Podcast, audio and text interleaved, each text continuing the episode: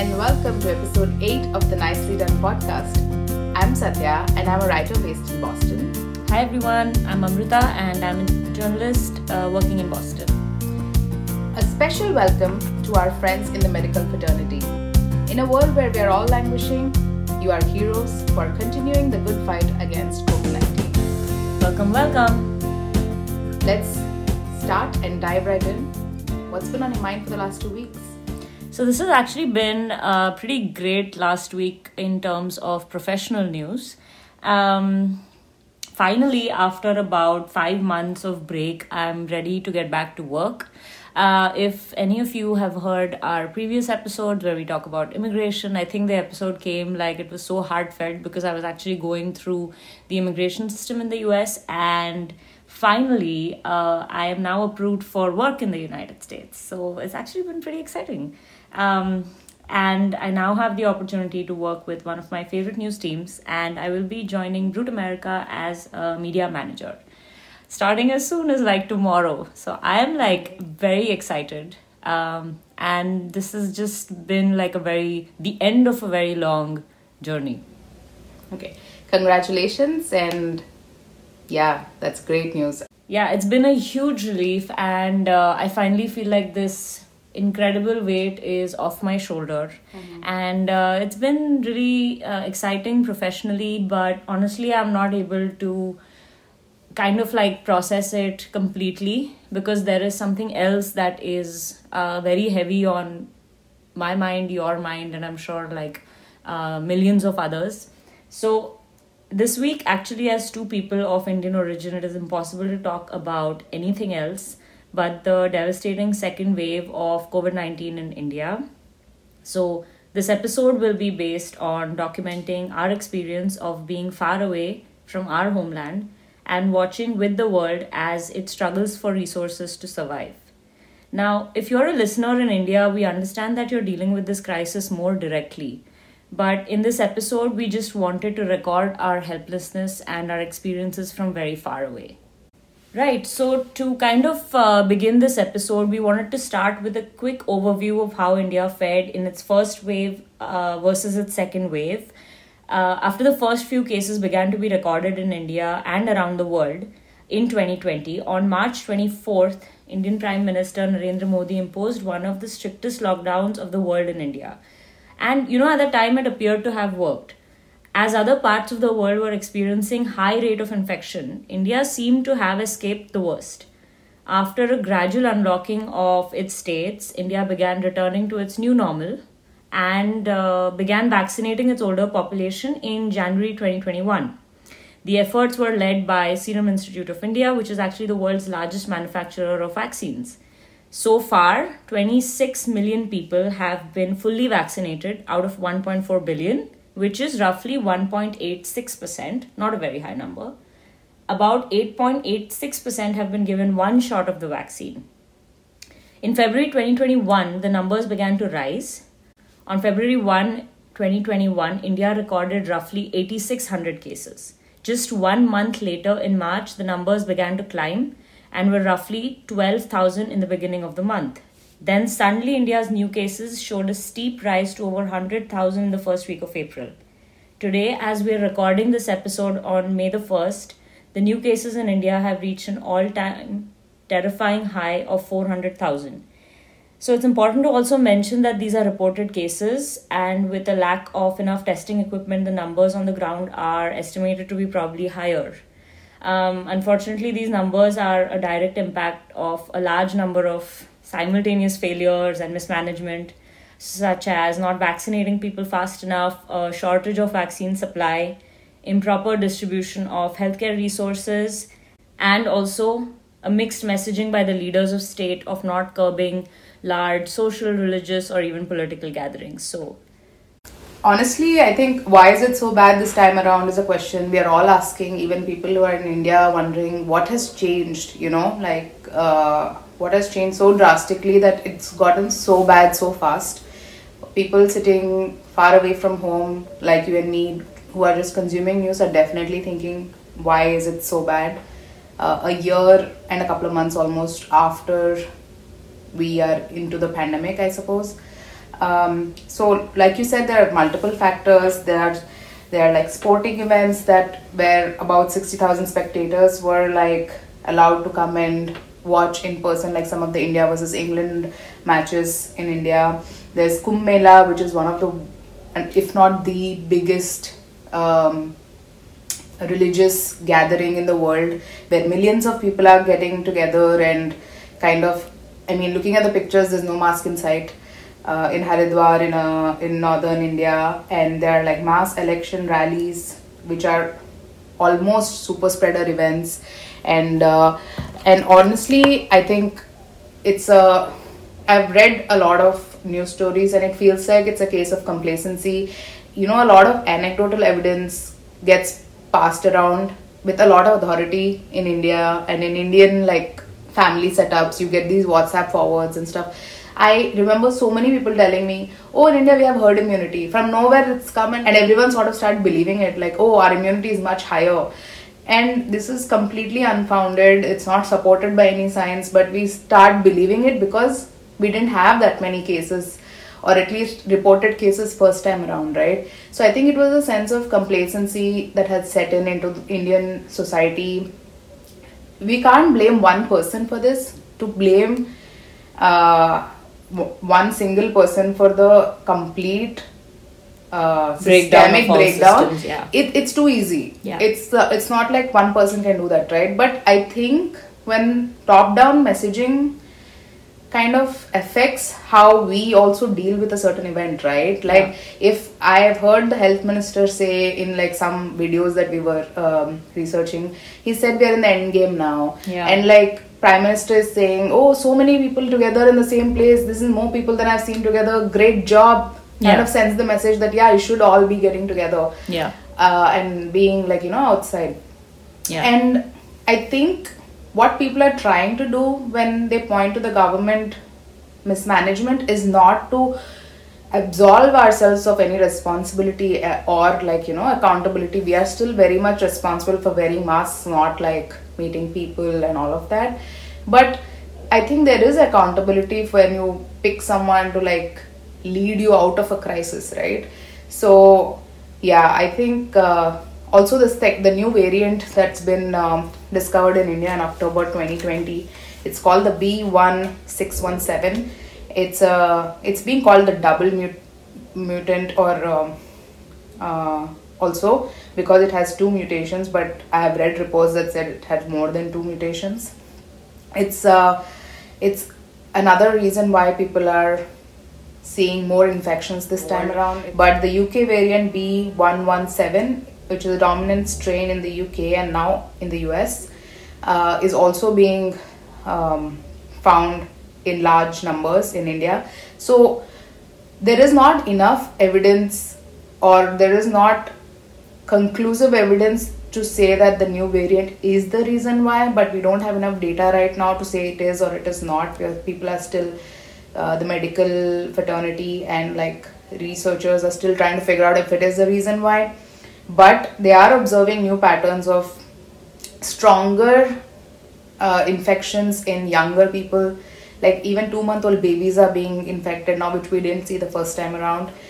Uh, so in a world where there is like so much happening there is so much uh, news and speculation and conjecture and anecdotal evidence and people telling you 10 different things i think there should be more accountability for like the official systems to kind of put a, a sensible messaging out which is what we i think find lacking right now Yeah, that's a great point. I think one of the main things that kind of uh, helps people handle such a situation better is good communication and messaging. Yeah. Over the last few weeks, as we are trying to absorb as much news as is coming from India, one thing has been clear that kind of people are feeling, even in India, people are feeling a complete uh, uh, helplessness as to what to do. Yeah. And uh, it seems that there is a feeling of we are on our own Yeah. and that's that's been that's coming across when you see these multiple uh, calls of SOS on all of our social media and it it's kind of people tagging people um, and it feels like the the resources that are lacking in the healthcare system. Uh, it feels like there are just everyday common people asking for help, uh, not of any government authority or center, but they're just sending out this like big SOS in the in the country, and like just regular citizens are responding. So I think there is like a definite um, mismanagement of communication, Yeah. and this reminds me of how it was in the first wave. As we are talking about why the second wave is so much worse. Yeah. You remember when the first wave, I, I was in India actually, and I remember when everything broke out for the first time, all over the world, everyone was just wondering what this is. Yeah. And there was limited information. So at that time, we were just following the guidelines of whatever, um, you know, health organizations were telling us. Yeah. Um, uh, you had to wear masks, then social distancing came into place, then we started washing hands.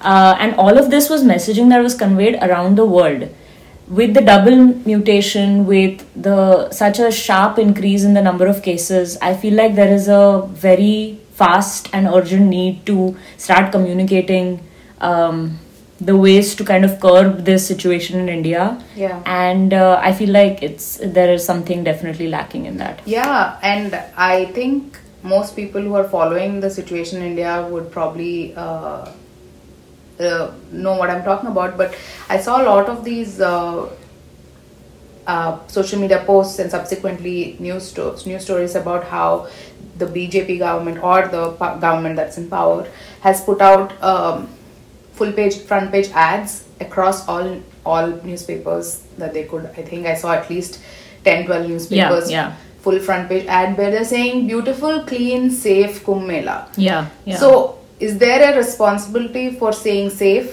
yeah, yeah. like no one can what is the liability can Yeah. you sue the government for saying it's safe while Yeah. it's not there is no one knows the answers to this and i don't think anyone will actually nobody like you and me will go and like sue the government because we know what's the point what's the point.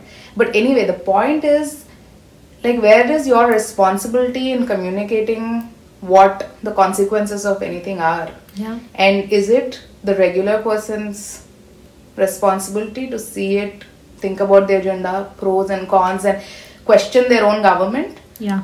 Is it there if someone turns around and says you should have known better than to go for Kumbh Mela, like yeah maybe that is maybe true that maybe individually we should know better but isn't an elected leader Yeah. just as if not more accountable for the actions of yeah for saying that on the yeah. front page of a paper that Yeah. it's a beautiful clean safe Kumbh Mela 2021 yeah it's anything but it's anything but and you know it's like i mean as you you guys can tell probably that this is just us kind of asking more questions with the news and the information that we have. Yeah. um, but more importantly since we're both away from home at this extremely crucial time uh, we find ourselves constantly overwhelmed with our emotions.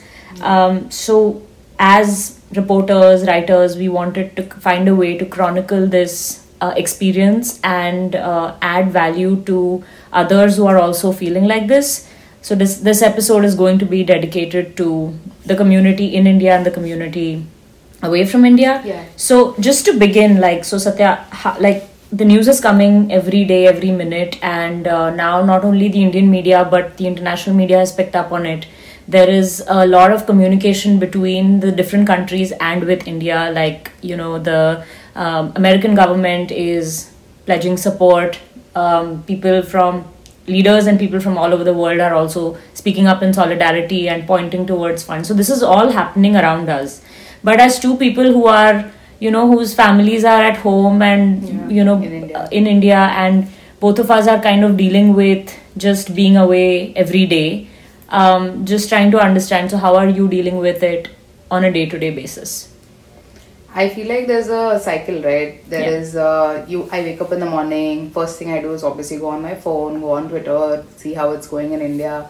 Uh, maybe check for messages from home. How is it going? And honestly, reading news. Okay, I don't subscribe to the ideology that if news is not great, you should stop reading it. Yeah. Maybe because I'm a journalist and I, I, or I was a journalist, or I never felt like that was an option yeah um, I mean, for those who are able to do that, and if that works for your mental health, do what you need to do. But I rather know. So, like, read the at least scan the headlines quickly to see what's happening, and that kind of like already you wake up and like there's a pit of worry in your stomach, fear. And honestly, some of these headlines are like India is dying, death in India, funeral pyres are burning. Like the language, the images is just hits you so hard.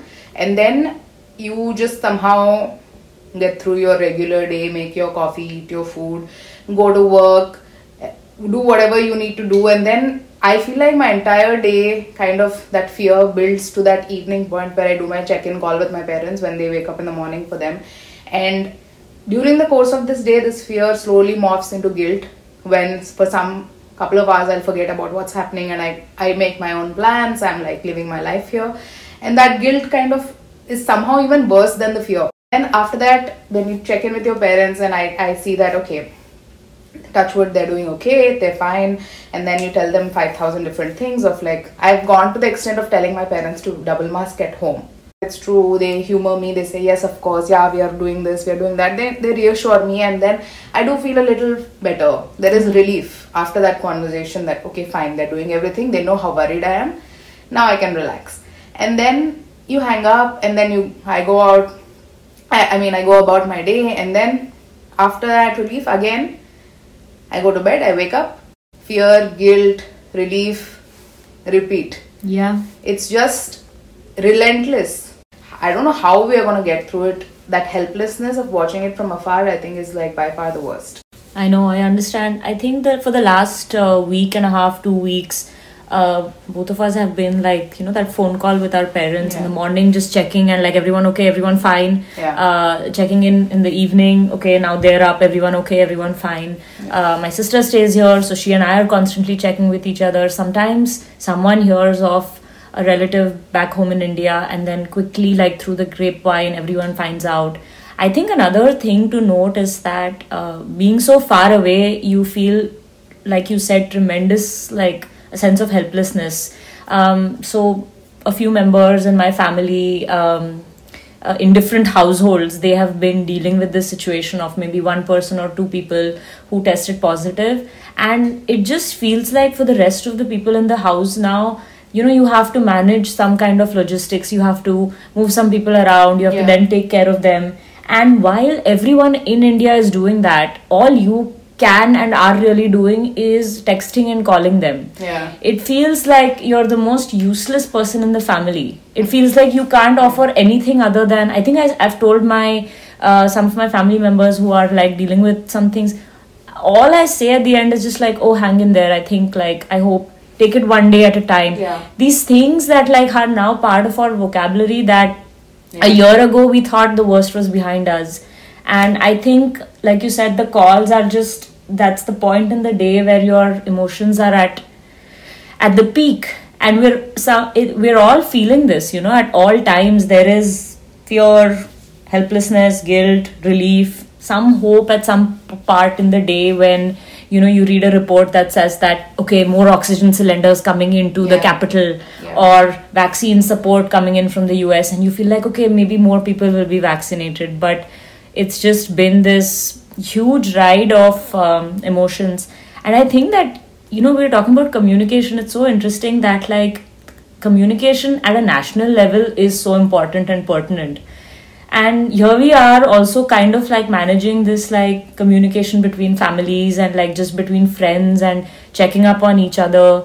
I sent out a message to all of my friends in india just saying hi are you okay? Just checking in. And I don't know if we're like you like you said earlier. I don't know if we're equipped to deal with even their answers. You know, because there's what are you gonna say? Yeah. So true. Yeah, and it's like uh, while that is happening in India, uh, like you said, we are getting vac- fully vaccinated soon. Um, I'm starting this new job, and like these things are happening in my life that I uh, really am waiting for. And there is somehow no way that I am able to express any of this kind of pride and joy and like happiness. And it's not because i don't feel it. Uh, i feel it somewhere. Um, but it's just completely overtaken by this other emotion. And i think that I'm, and i don't think i'm the only one that's feeling this. Yeah, I I think so. Uh, you're right. You know, like I I got my vaccine shot and then like i'm making plans i'm making travel plans and then i'm on instagram. All i see is looking for oxygen looking for bed looking for uh, like this medicine. And it just feels like and most indians would be uh, familiar with this uh, message that i think went pretty viral of this split reality in which here i'm i was i think in the span of half an hour i asked you what your memorial day plans were and i asked you uh, and we talked about like someone in your family getting covid. Yeah. uh, and like you know and like how bad it is in india. So and then you feel guilt for being like oh i'm having fun here like Yeah. you know like i should not be you not having fun won't make it any better in india. But you know i think guilt is a big part of being uh, being in the diaspora and i think it's always been. People feeling guilt when your homeland is like kind of suffering is a very is a recurring na- narrative but uh, i think we are experiencing it in a heightened way in the probably the most heightened way possible because of social media and like kind of everyone being vigilant at the same time and it being a global pandemic Yeah. right Yeah. and honestly those insta instagram stories of like i'm looking for this i'm looking for that amplifying those messages just seeing that yes i feel very proud of all my friends for doing like you know verification of leads and uh, raising money donations amplifying all those resources. I feel super proud of all my friends for doing it. Uh, but when i see it on my day to day and see that us is not struggling in the same way and it's fine that this is my reality us struggled in 2020 it kind of does really split my world into like two parts Yeah. I don't think a lot of us are even like we were talking about equipped to deal with it. Like, I think uh, first and foremost, of course, at the top of people who are not equipped to deal with it are healthcare workers Yeah. and what they're going through. Uh, but I think just as you start going down the you know chain of command, you kind of start realizing that at every stage there is um, like a level of people that are not prepared for things. I don't know how once we come out of this whole crisis, um, there's going to be so much work that needs to be done within communities, between families, for self, um, and it's just really feeling like an avalanche of emotions. Yeah. And I think this is just for you and me at least because we have a podcast and because we have a space where we can kind of like record our experiences i think it's important to note that like the indian diaspora is feeling pretty pretty helpless and if and i think for the indian diaspora i think it's important to note that all of us are feeling like this. For um, our non-indian friends who have been reaching out um, we feel grateful that we have supportive friends and like people who are worried about us but uh, it's kind of like maybe just right now we need to remember that we're all in this together in a way. Um, it was kind of hard for us to find the words to put this together because what do we really know? What does anyone really know? But I guess there is a merit in finding a way to reaching out to your loved ones. If they need your help and support, being present and ready for them, uh, being ready for whatever support they need, and finding ways to be useful to your family and your community by donating or volunteering, um, and also reading and sharing the right information. Yeah. I think that's all we can do, and I think that's all um, we're doing right now.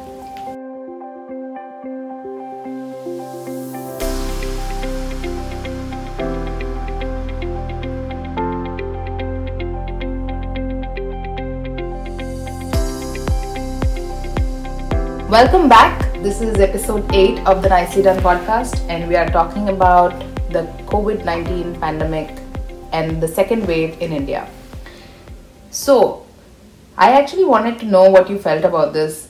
When I think about the first wave, some of the f- most visceral images that stayed with me are the migrant laborers walking back in India, migrant laborers, sorry, uh, walking back in India, walking to their hometowns, uh, days and days on end, and you know, those packed bus stops and bus stations where people were, and the masks were a joke, Yeah. and uh, they were just like completely not prepared for that, right? Because, like you mentioned early on, the lockdown was just overnight just put in place and it's one it was one of the strictest lockdowns but when i think about the second wave honestly i can just think of mass cremation pyres Yeah. that's all that those are the images that are just forefront in my uh, memory right now and what else what else comes to mind for you Yeah, I know. The coverage of like the pandemic itself has been such a I mean that's all that news has covered for a year, year and a half, right? yeah. Not to not to say that it's all, but it's it's the biggest news coming out of any country is Yeah. the way that they're handling uh, their COVID crisis. I think in India, you're right. The you know the migrant people walking home was one of the biggest images that sticks from that Yeah, point. yeah. But that is also like that was also like a kind of like look at these helpless people on the streets and like Yeah, from a from a outsider's perspective, right?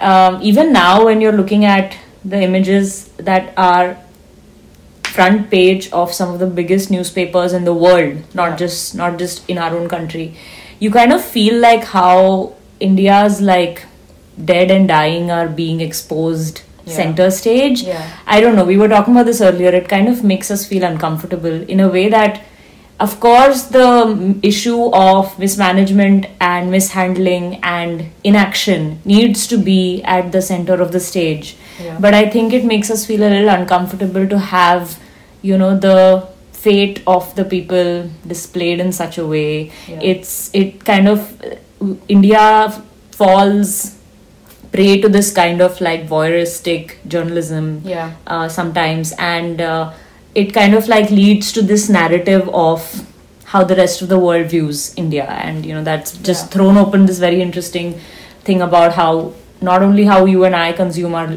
news but like how the rest of the world is looking at the crisis unfolding in india at a time when their own countries are doing fine Yeah. so it feels like the gaze is very strict and harsh Yeah. right now on the country you know Yeah.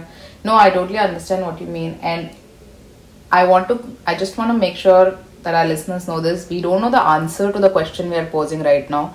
I don't know if there's a better way of covering the news. If this is bringing attention to something that needs to be brought, I think what we are saying is, let's say, uh, there, you said 400,000 cases reported uh, in India today. I think at, at its worst in US there were 300,000 cases a day. Like the images that you can recall are not in any way as alarming as what we see right now in India. Maybe it's lack of resources that has pushed our uh, has pushed Indian uh, um, Indian medical fraternity to these absolute e- end of the rope measures in which people are just sharing one hospital bed and like people just lying you know in the foyers of the hospital breathing from like a mask and oxygen oxygen tanks being police escort getting police escorts. All of these images kind of maybe they are bringing the reality to focus. Maybe it's helping in some way. If it is go for it. That is not what we are saying here. We are saying that somehow there is a voyeuristic reportage of news in the sense of like going into cremation grounds and like a relative looking at a funeral pyre. There's a shot of that. Yeah yeah yeah. Of a daughter watching her one of her parents uh, you know cremation.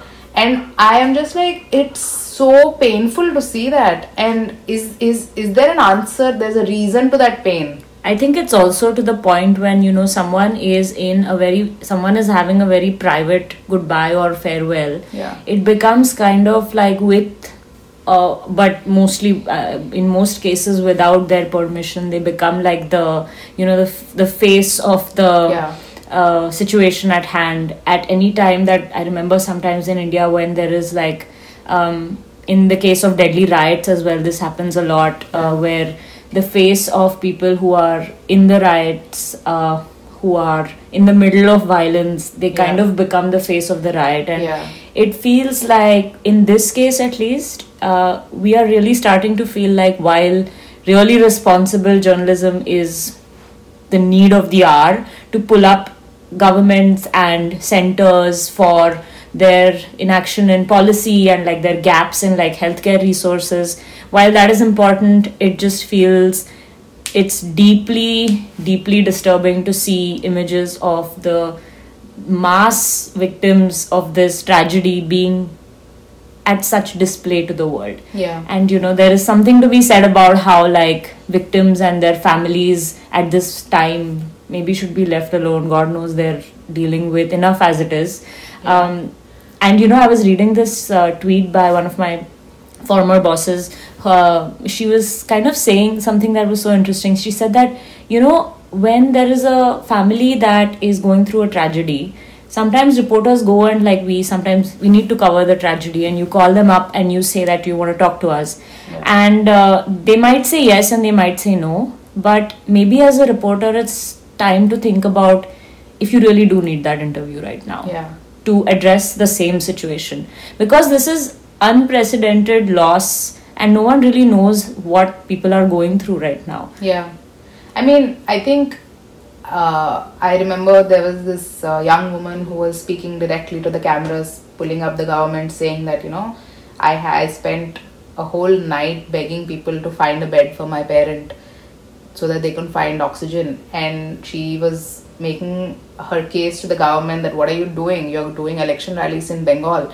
Like here in Delhi, I was not able to find a hospital bed for my father we're not talking about those kind of accounts we Yeah. i think there is a point to that i think it's a wake up call and unless you make it human how does any tragedy reach you if you're not personally affected by it i i Yeah. understand that but just these images of i think these mass cremation grounds that are just everywhere on every headline i think it's just it's overwhelming to just keep seeing that yeah. and um, yeah I think there is another. Uh, uh, while listening to reports, while I mean, I was listening to some uh, podcasts cover this uh, important issue, and it's really creditable that a lot of global news organizations are dedicating whole episodes, uh, directing their resources towards the coverage in India, and I think that gives gives us a very big platform. For instance, once uh, the Indian government does call uh, the American president, there is already a foundation of the news having reached American households. So there is like some pull there. So I think that's uh, super important. But you're right, you know, even on those even on those audio clips um, whenever like a clip is pulled to say that the reporter's talking about so i spoke to a lady and these were the, these were her thoughts this is how she was talking to the doctor. It's cries of pain it's like wailing people wailing in the background Yeah, people being yeah just it, it it all seems too private and too you know it's it kind of seems very inappropriate for them to be bearing the responsibility of being these faces of Yeah. tragedy Yeah. when yeah and i think a lot of people in india are probably feeling this too that you know the accountability is not going anywhere everything the burden and the weight of every single thing is just on the heads of the people going through the situation Yeah. so it's just this is i guess this is how it feels like when the system crumbles you Yeah. know i suppose everything falls on the heads of the people yeah. on the ground. Yeah. So with all of this on our minds every day and uh, with people in india dealing with this every day uh, what is our what do you look at for hope? How are you looking at the next month the next two months? What is bringing us a little bit of hope at this time I wish I had a great answer to this. But I don't know. I feel like I have hope from seeing vaccinations.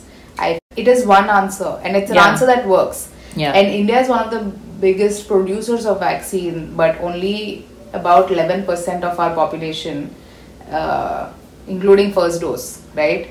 Um, and there are 950 million adults in India yeah so it's it's always it's it was always going to be a huge task to get even 50% of that country of our country vaccinated.